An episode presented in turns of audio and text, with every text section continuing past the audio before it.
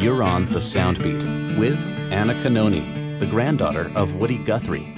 Tom Joad got out of the old McAlester pen. There he got his parole. When John Steinbeck read the lyrics to Woody Guthrie's Ballad of Tom Joad, well, we'll let Anna tell it. When Woody wrote Tom Joad, it's 17 verses. And when John Steinbeck um, read read Woody's song, he lovingly said, That SOB did in 17 verses what it took me years to write.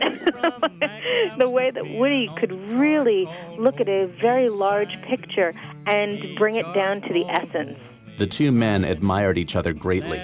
Fitting, then, that 2012's Woody Guthrie Centennial Celebration included an event with the National Steinbeck Festival. He met Preacher Casey and they had a little drink, but they found that his family, they was gone. And the Guthrie Steinbeck collaborations don't end there. John's great nephew is Johnny Irion, and Woody's granddaughter Sarah Lee are married and they're performing artists. Talk about Dust Bowl royalty. Get more on Woody at 100 at soundbeat.org.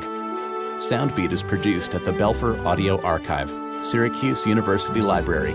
I'm Brett Barry.